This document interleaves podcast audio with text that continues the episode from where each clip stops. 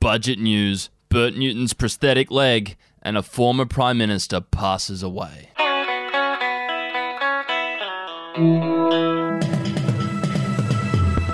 A big daily Betoota coming up for you today. It is Wednesday, the 12th of May. My name's Wendell Hussey. Hello, and I'm Errol Parker. And on this terrible day, Wendell, God has taken Paul Keating from us and left us John Howard.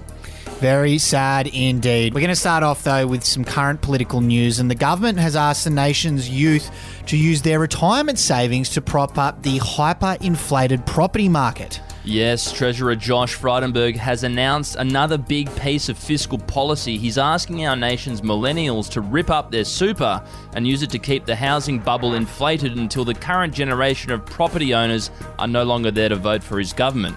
He said, and I quote, We can't keep relying on the Chinese nouveau riche to keep pouring money in. The lazy millennials need to do what's right for the country and buy a shit heap inner city property for a million or two. Sign me up, Josh.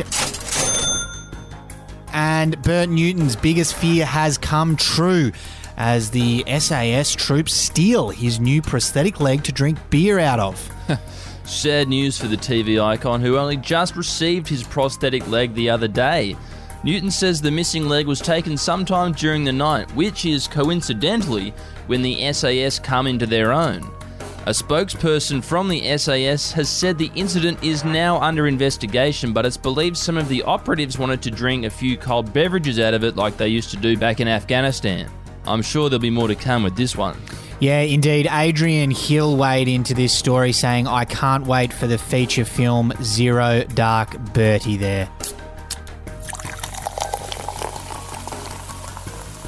Now, we will get to that sad story that we mentioned at the top of the bulletin. Paul Keating has passed away mid interview after being asked about using super to buy Dogecoin. Yes, Paul Keating, the 24th Prime Minister of Australia, passed away on live television yesterday afternoon after being asked about buying Dogecoin with early withdrawn super funds.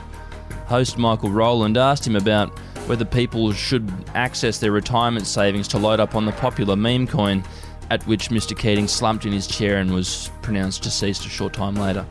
He was 77, Vale. I believe that said uh, Valet Wendell, but um, we'll just move on. Oh, right. Okay.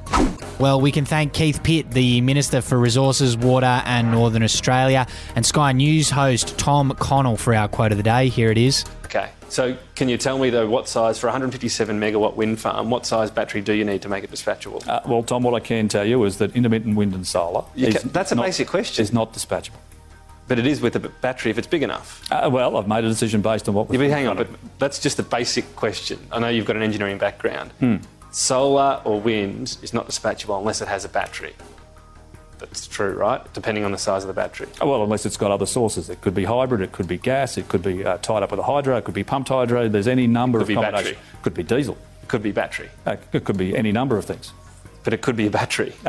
Tom, as I've said many times. so yeah, I just don't understand why you won't agree that it could be that a battery can back up a wind farm. Uh, well, as I've said, it comes down to a whole pile of decisions, including uh, capacity, availability. but I'm not going long. to that. I'm just asking, can a battery back up a wind farm? Uh, well, once again, you know, how, how big is it? How long does it run for? What does Right. it you want it to do? Well, a big enough battery, can it back up a wind farm? Well, this is pretty broad and hypothetical, Tom. Well, it just seems like a simple question. If a battery's big enough, it can back up a wind farm, right? How big's big enough? Well, I don't know. You tell me. That's the exact question. Okay, all right, we'll move on. Well, I don't think Keith Pitt is uh, going to be running to be uh, the leader of the National Party anymore because he's done what many prospective nationals have done before him and he's gone on television and made a complete fool of himself, even when it was in such a safe space as, as Sky News. Yeah, surprising there. Certainly does sound like he's not keen on batteries at all. Anyway, that's all we've got time for today. Thanks for your company. Talk to you soon.